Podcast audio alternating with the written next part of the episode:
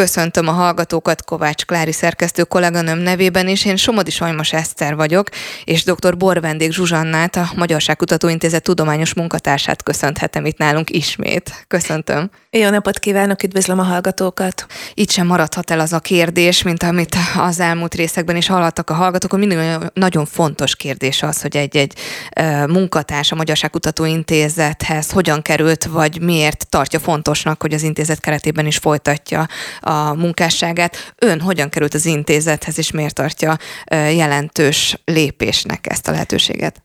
Én olyan szerencsés helyzetben vagyok, hogy már a kezdetektől részt veszek a Magyarságkutató Intézet munkájában. Az intézet kifejezetten azzal a célral jött létre, hogy ilyen interdisziplináris kutatási keretek között a magyarság tudatot erősítse, a nemzeti tudat, identitást erősítse, és egy olyan történeti narratívát adjon a saját múltunkról, amely abszolút nemzeti megközelítésű, tehát mi magunk tudjuk elmesélni a saját történetünket, és az a helyzet, hogy a kollégákkal karöltve évek óta ezt, ezt ilyen szent akarattal csináljuk, elhivatva és hittel. Jó ismét találkozni, hiszen legutóbb is izgalmas témákat feszegettünk, és azt hiszem, hogy a ma is se akármi, hogy miről is fogunk beszélni, egy kicsit akkor felvezetném. Az 1989. évi csehszlovákiai bársonyos forradalom után politikai bombaként robbant a hír a helyi médiában, hogy az ország fővárosa több olyan nemzetközi szervezetnek nyújt otthont, amelyek valójában a szovjet titkos szolgálat, vagyis a KGB fedőszervezeként, fedőszerveként működnek, illetve működtek, és ezáltal komolyan veszélyeztetik az ország szuverenitását. Ezek egyike volt a Nemzetközi Újságíró Szervezet, amelynek legaktívabb tagszervezetei közé tartozott a Magyar Újságírók Országos Szövetsége. Milyen feladatokat kapott a KGB fedőszervezetétől a MOSZ, hogyan hajtotta végre ezeket, és ehhez hasonló kérdéseket fogunk feszegetni. De akkor csapjunk is bele, milyen feladatokat kapott a KGB fedőszervezetétől a MOSZ, hiszen azért ezt a történelemkönyvben nem tanultuk. Nem bizony, pedig rendkívül fontos, hogyha onnan közelítjük, ugye, hogy a, a szovjet blokknak a tagállama volt Magyarország, nyilván egy titkos szolgálati feladatokat is hárított a szovjet nagy testvér ránk, egyfajta munkamegosztásban dolgoztak a keleti blokk országai, és Magyarország nagyon speciális feladatokat kapott. Egyébként az újságírás, újságírók működésén túl volt más feladat is, például a Vatikán elleni hírszerzés, illetve a saját emigrációnk megfigyelése, és nagyjából a történeti kutatás ezekre az irányokra terjedt ki. Azonban kiderült, hogy egyéb feladatokat is kapott Magyarország, ami amiben viszont elsőleges szerepe az újságíróknak jutott, és ez, ha nagyon korabeli szakszóval nagyon tömören akarom megfogalmazni, akkor úgy tudom meghatározni, hogy a nyugat semlegesítése. Ez a, ez a szó egy korabeli titkosszolgálati kifejezés volt, ma is van egyébként nagyon hasonlóan elterjedt a közbeszédben a, az érzékenyítés És kifejezés. Igen. Tehát ma ezt mondjuk rá, nem volt más a semlegesítés, mint az, hogy a nyugati társadalmakat úgy befolyásolni, hogy a baloldali ideológia felé érzékenyítsék őket, és ezáltal tulajdonképpen egyfajta tehát a szovjet típusú berendezkedés iránt egyfajta pozitív hozzáállást kényszerítsenek ki a nyugati társadalmakból. Ez, ezáltal tulajdonképpen alulról akarták bomlasztani a kapitalista ellenséges államokat. És ebben nagyon érdekes, hogy elsődleges feladat vagy szerep a magyar újságíró szövetségre esett. Hogy ez hogyan és miért alakult, ez is nagyon érdekes, mert 56 előtt azért ezt nem mondhatjuk el, hogy így lett volna. Egyértelműen 56 után kezdődik ez a nagyon komoly szerepvállalás, annak ellenére, hogy a MUOSZ az tagja volt ennek a nemzetközi újságíró szervezetnek a megalakításától kezdve, 1946-tól kezdve, és elég szoros kapcsolatot ápoltak, de nem volt kiemelt jelentősége. Már 56-ban egyébként a forradalom napjaiban van arról adatunk, hogy a Nemzetközi Újságíró Szervezet, amely valóban a KGB, illetve hát a, a korabeli, mindig az éppen aktuális szovjet titkos szolgálatnak a fedőszerve volt, az beavatkozott a forradalomba méghozzá olyan szinten, hogy segítséget nyújtott ahhoz, hogy a a MOSZ konszolidálni, idézőjelbe vetten, konszolidálni tudja az újságírók helyzetét. Ez azt jelentette, hogy ki kellett szelektálni azokat az embereket, akik politikailag nem voltak megbízhatók, akik kompromittálódtak ugye a forradalmi eseményekben, és ez nagyon komoly anyagi támogatást adott a Nemzetközi Újságíró Szervezet, és ezen keresztül nyilván a szovjet titkos szolgálat.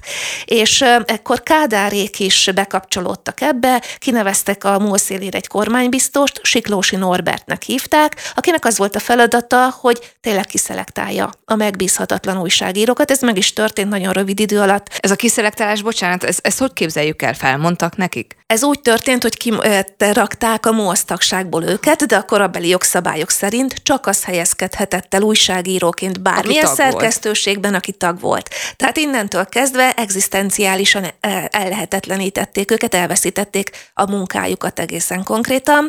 Egyébként körülbelül 800 újságíróról van szó, tehát tömeges, tömeges elbocsátás volt ekkor. És utána ez a Siklósi Norbert, akivel nek valószínűleg eleve nagyon jó kapcsolatai voltak a szovjet titkos szolgálattal, úgy irányította a MUOSZ működését, hogy nagyon aktívan elkezdett szerepet vállalni a Nemzetközi Újságíró Szervezet tagszervezeteként, és ez a semlegesítés lett a, a fő csapás irány, de azért ezt is hozzá kell tenni, hogy ennek két nagyon jelentős ága volt. Egyrészt a nyugati újságíró szervezetekkel való kapcsolatépítés, másrészt pedig a harmadik világba való behatolás. Ugyanis ugye a 60-as évek elején elkezdődik a gyarmati sorból, ugye felszabadulnak az országok, és elkezdődik a harc a két nagyhatalom között, hogy a gyarmati sorból felszabaduló országok melyik térférhez fognak csatlakozni a hidegháborúban. És a Szovjetunió nagyon nagy erőket és nagyon nagy energiát, pénzt fektetett abba, hogy a frissen létrejövő független államoknak az értelmiségét képezze. Tehát az volt a cél, hogy kivonják azokat a, a, azoknak a családoknak a gyerekeit, akik ilyen oktató, uh-huh. tehát egyetemi korban vannak, stb. Ezt elvigyék olyan egyetemekre, iskolákba, ahol saját maguk tudják képezni, olyan ideológiai szemlélet uh, szerint. Már teljesen a magukénak amit, érezzék majd. Így van, és amikor visszakerülnek a saját hazájukba képzetten, potenciálisan lehetőséget kapnak arra, hogy a politikai életbe, vagy bármilyen magas administratív intézményrendszerbe beépüljenek, vagy ott, ott kapjanak állást, és ezáltal tulajdonképpen az egész országot befolyásolni tudják a politikai irányváltásnál.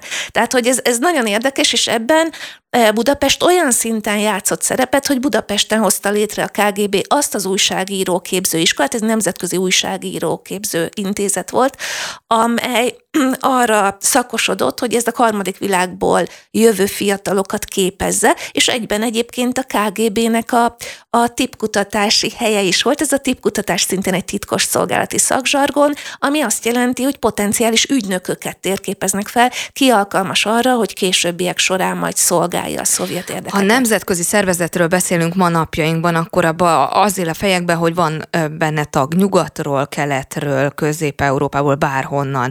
Ennek a nemzetközi újságíró szervezetnek milyen nemzetek voltak a tagjai? Tisztázunk ezt csak, hogy mindenki lássa a nagy képet. Igen, ez is nagyon érdekes. 46-ban hozták létre méghozzá azzal a szándékkal, ugye itt most a második világháború végén járunk, még a szövetségi rendszerek élnek, tehát a Szovjetunió még egy szövetségi blokkban van a nyugati államokkal, az Egyesült Államokkal is, és az a, az a szlogán, hogy a, azért, hogy békés legyen a világ, a békés egymás mellett, és hogy soha többi ne legyen háború, ezért egyesítsük a, a nemzeteket. Ebbe a szándékba csatlakozik be ez a nemzetközi újságíró szervezet is, és 46-ban az összes ország ö, újságíró szervezetet tulajdonképpen csatlakozik ebbe, de nagyon hamar kiderül, hogy ezt a szovjetek sugalmazására hozzák létre, és nagyon hamar kiderül, hogy a szovjet titkos szolgálat a háttérből irányít, magyarán már 47-ben azok az a újságíró szervezetek, a legtöbb nyugati szervezet kilép. egyébként kilép, mikor ezt így nyilvánvalóvá válik, és onnantól kezdve ennek a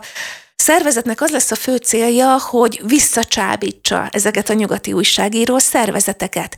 És ezért is nagyon érdekes a MOSZ-nak a a szerepe, ugyanis a MOSZ kapja meg azt a feladatot, hogy a legnagyobb nyugati újságíró szervezetnek, ami Brüsszelben székel, ez az International Federation of Journalists, ez a neve, és egyébként ez is tagja 46-ban a Nemzetközi Újságíró Szervezetnek, de kilépnek.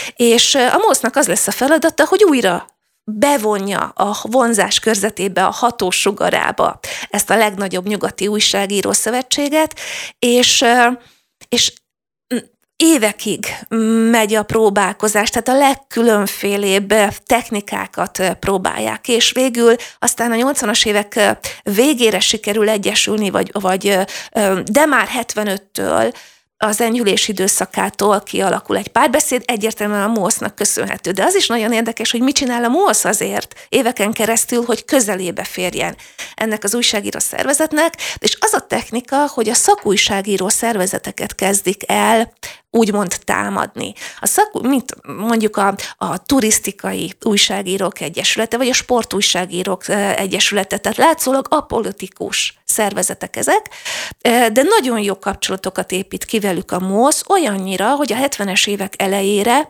nincs egyetlen egy olyan szakújságírókat tömörítő szervezet nyugaton, amelynek az elnökségében ne ülnének magyar újságírók. Nagyon meghatározók ezek az újságírók, és adott esetben, ha a Szovjetuniónak arra, arra van érdek, a Szovjetuniók érdekében áll, hogy bármiféle politikai um, állásfoglalást nyújtson egy ilyen újságíró szervezet, ezek a magyar elnökségi tagok rá tudják venni ezeket a látszólag teljesen apolitikus szervezeteket, hogy igenis állást foglaljanak, és a szovjet érdekeknek megfelelően foglaljanak állást, úgyhogy nagyon-nagyon sikeres ebben a MOSZ. Hogyan képzeljük el egyébként, akik akkoriban újságíróként tevékenykedtek és bennmaradtak a rostán, nem fosztották meg őket a, a tagságtól, és ennek köszönhetően a munkájuktól sem, ők tudatában voltak annak, hogy akkor milyen eszmementi, milyen titkos szolgálati tevékenységet folytatnak? Tehát, hogy mennyire tudták ezt, vagy mennyire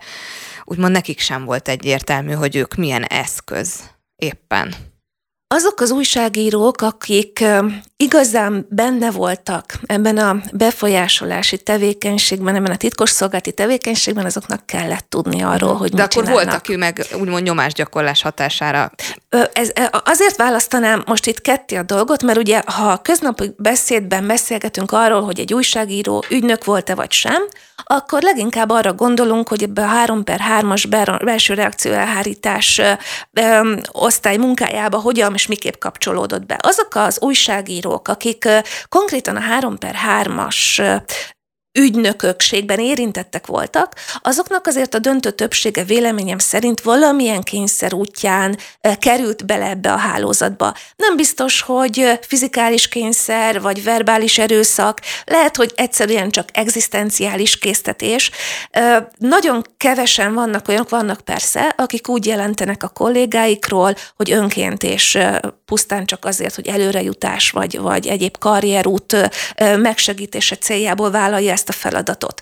De ezt külön választanám ezt a kérdést, attól a kérdéstől, amit mondjuk a hírszerzésnek, tehát nem a belső reakció elhárításnak, hanem a hírszerzésnek végeznek az újságírók. Ugye egy hírszerzésnek dolgozni egyrészt egy kicsit emelkedettebb, tehát a ranglétra magasabb fokánál az illető, erkölcsileg is úgy érezheti magában, hogy tulajdonképpen a hazáját szolgálja, és nem, nem besúgó, hiszen nem a kollégáiról jelent e alantas dolgokat, hanem az ország megbízásából ő, ő tulajdonképpen a hazáját képviseli, tehát teljesen más lehet a belső erkölcsi mérce is egy ilyen esetben. És azt is tudni kell, hogy azok az emberek, akik a hírszerzésnek dolgozva eljutnak nyugatra, a tartós kiküldetésben, akár egy ilyen újságíró szervezet elnökségi tagjaként, vagy bármiféle olyan ha csak nem is tartós kiküldetés, de mondjuk egy olimpián köz, közvetíteni, tehát egy sporteseményre, vagy bármiféle nyugati, akár politikai újság íróként egy politikai eseményről közvetíteni, azt nem teheti meg úgy, a diktatúra, kommunista diktatúra idején, hogy ne lenne kapcsolata a titkos szolgálatokkal. I- ilyen nincsen. Mindenképpen, hogy kell, hogy legyen kapcsolat, ha nem is beszervezett, lehet, hogy alkalmi megbízásból, de ezt ő vállalja, hogy, hogy ellátja ezeket a feladatokat. És akkor itt megint nagyon érdekes kérdés, hogy amikor um, erről beszélünk, akkor uh, valójában lehet-e ügynöknek nevezni ezeket az Igen. újságírókat, vagy sem. Nyilván az, hogy ki tekinthető ügynöknek, nagyon szigorú törvényi előírások vannak rá. Tehát uh, meg kell lenni egy csomó olyan papírnak, bizonyítéknak, ami alapján ez kijelenthető, tehát ezért én nem is nagyon szeretem használni ezt a fogalmat, ugyanis újságírókról viszonylag korlátozottan maradtak fent ilyen iratok, ami ezzel ezt bizonyítani lehet. És hogy miért maradtak fent? Hát volt egy, a 60-as évek végén a MUOSZ-on belül létrehoztak egy titkos szolgálati rezidentúrát. Úgy hívták, hogy press rezidentúra, ez a belügyminisztérium hírszerzéséhez tartozott, és az ő feladatuk volt ezeknek a nemzetközi kapcsolatoknak a koordinálása tehát a hírszerzés az újságíráson belül a press rezidentúrához tartozott, de a press rezidentúra iratanyagát a rendszerváltás környékén tudatosan és szisztematikusan semmisítették meg, nyilván nem véletlenül. De nem csak ez az egyetlen egy oka annak, hogy nehéz rekonstruálni a hálózatot, hanem az, hogy az újságírók döntő többsége, akik igazán jelentős szerepet játszottak ebben a, a szovjet titkos szolgálattal való együttműködésben, azok nem is a belügyminisztériumhoz tartoztak, hanem a katonai hírszerzéshez. És a katonai hírszerzés iratanyagai hát nem annyira hozzáférhetőek eh, jelenleg, nem is eh, én kutatóként nem is látok rá arra, hogy mennyire intakt az anyag, tehát ott volt-e Dunagate vagy sem, tehát voltak-e megsemmisítések, eh, vagy, vagy megvan egy viszonylag jól dokumentálható adatbázis, nem tudom. Minden esetre azért nagyon érdekes ez a kérdés, mert azok az újságírók, akik a katonai hírszerzésnek dolgoztak, ők nem ügynökök voltak, hanem megnyerteknek hívták őket. Az mennyiben más, mint hogyha ügynöknek mondanánk őket?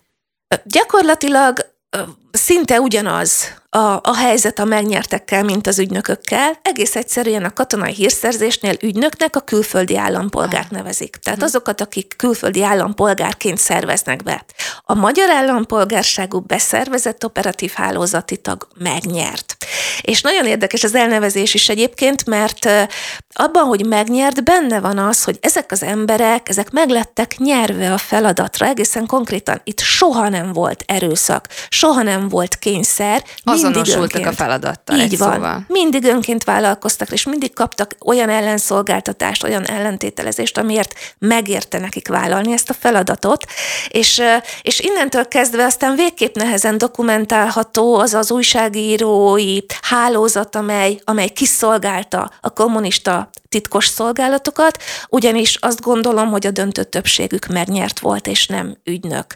Mindenképpen jobban jártak egyébként, mert, mert ugyan fizetést nem kapott egy megnyert, másképp működött, mint a belügyi hálózat, viszont bármit kérhettek. Tartós külföldi kihelyezés, gyerekfelvétele az egyetemre, autó, lakás, szóval bármit, amit szerettek volna, és azt a, azt a szervezet, azt igyekezett nekik elintézni, és aztán az erkölcsi megvetés sem járult hozzá a rendszerváltás után, ugyanis évekig nem is hallottunk arról, hogy ilyen létezett, tehát nem is kellett félniük attól, hogy majd a társadalom ezért megveti őket, kitaszítja őket, vagy új Egyébként rájuk. érdekes, hogy említi, hogy nem is tudhatták, de magukat, az újságírókat akkoriban hogyan ítélték meg? Mert azért most, hogy így visszatekintve beszélünk róluk, így nekünk könnyű dolgunk van elképzelni, hogy az ő munkásságok mennyiben volt hiteles, vagy mennyiben volt helyén való. Viszont akkoriban tudták azt az akkor élők, hogy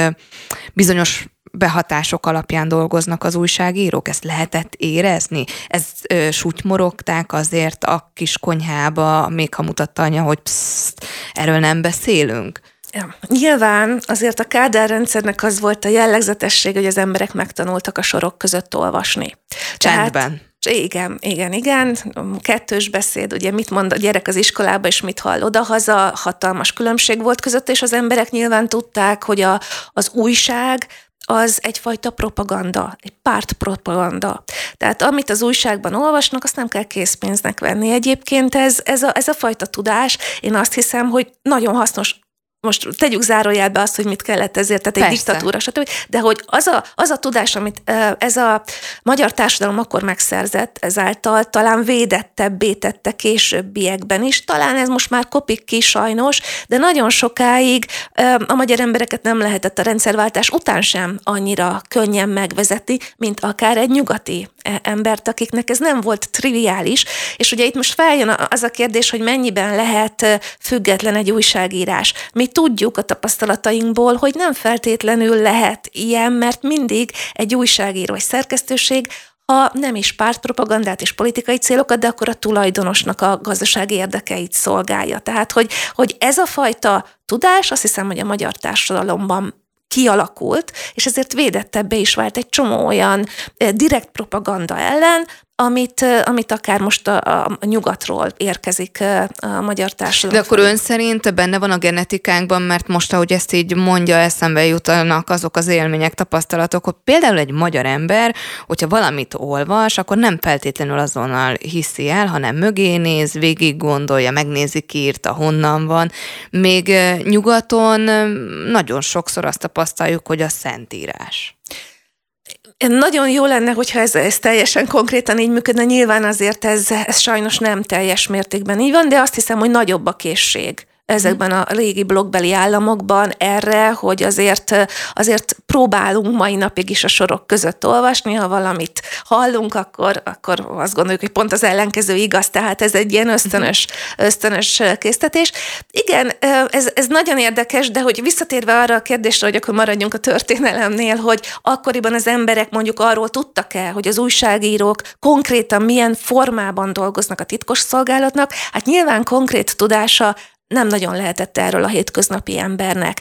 A hétköznapi ember csak azt látta, azt tudta, hogy, hogy ami felé jön, az egy pártelvárás, az egy, az egy propaganda, de hogy ez hogy működik, nem. De ugyanakkor nagyon érdekes, hogy nem csak az újságírók felhasználása nem csak ilyen hírszerzési területen működött, hanem itt kapcsolódik maga a Kádár rendszer lényege ehhez az egész kérdéskörhöz, mert miért Magyarország lett az az állam, amely ezt a semlegesítést ugye fölvállalta az újságírókon keresztül. Nagyon érdekesen összekapcsolódik Kádár érdekeivel is. Ugye 56-ban kapunk egy új párt vezet, vezért tulajdonképpen a szovjetektől, akinek nincsen legitimitása Magyarországon. Tehát a legelutasítottabb politikusabb blogból nem csak Magyarországon, hanem az egész világon, nyugaton is, Kádár János ekkor, aki ugye leveri a pesti srácok szabadságharcát. És ezt a fajta, tehát Kádárnak érdeke, hogy ezt a fajta interpretációt, ezt így minél hamarabb elfelejtsék az emberek. És tisztában van azzal, hogy ezt viszont a tömegmédián keresztül lehet, az újságokon keresztül lehet elérni. És ő neki a saját érdekéből is rendkívül fontos, hogy jó kapcsolatokat ápoljon a nyugati újságírókkal. Tehát nem, nem tudom, hogy melyik volt előbb, a tyúk vagy a tojás, tehát hogy, de, de gyanítom, úgy tűnik logikusnak, hogy Kádárnak ez mindenképpen érdekében állt, a szovjetek meg felismerték ebben a lehetőséget. Egyébként sok minden másban is, hogy, hogy hírszerzési szempontból 56 az egy, az egy kulcsfontosságú, meg kulcsjelentőségű pillanat a szovjetek számára, ugyanis Magyarország fölkerül a térképre, és a nyugati társadalmak úgy néznek a magyar emberre, mint a szabadságharc mintaképére, tehát sokkal hamarabb nyílnak a nyugati kapuk bárhol is. Re- remélem a téma is fölkerül a térképünkre, és érezhető, hogy mennyi minden van még ebben a témában, viszont az időnk elszaladt, és egy záró kérdést még mindenképpen feltennék, kérem, ha lehet, akkor röviden válaszoljon rá, hogy hogy hogyan lett vége ennek az összefonódásnak? Egyáltalán vége lette? Nem, nagyon érdekes, és ez megint egy külön műsor témája lenne, hogy, hogy a rendszerváltás eh, elej, előtt ezek a hálózatok, újságíró, kapcsolatrendszerek, stb. ezek mindent megtettek azért, hogy saját magukat és kizárólag saját magukat át tudják menteni a következő érába, és ez sikerült is eh, nekik. Tehát ezek a kapcsolatrendszerek élők maradtak. Dr. Borbendék Zsuzsanna, nagyon szépen köszönöm, és remélem folytatjuk. Én is köszönöm szépen. A Magyarság Kutatóintézet tudományos munkatársát hallották, és hát remélem jövő héten is velünk tartanak, hiszen újabb témával érkezünk itt az eredetben. Mindenképpen maradjanak a Spirit fm -en.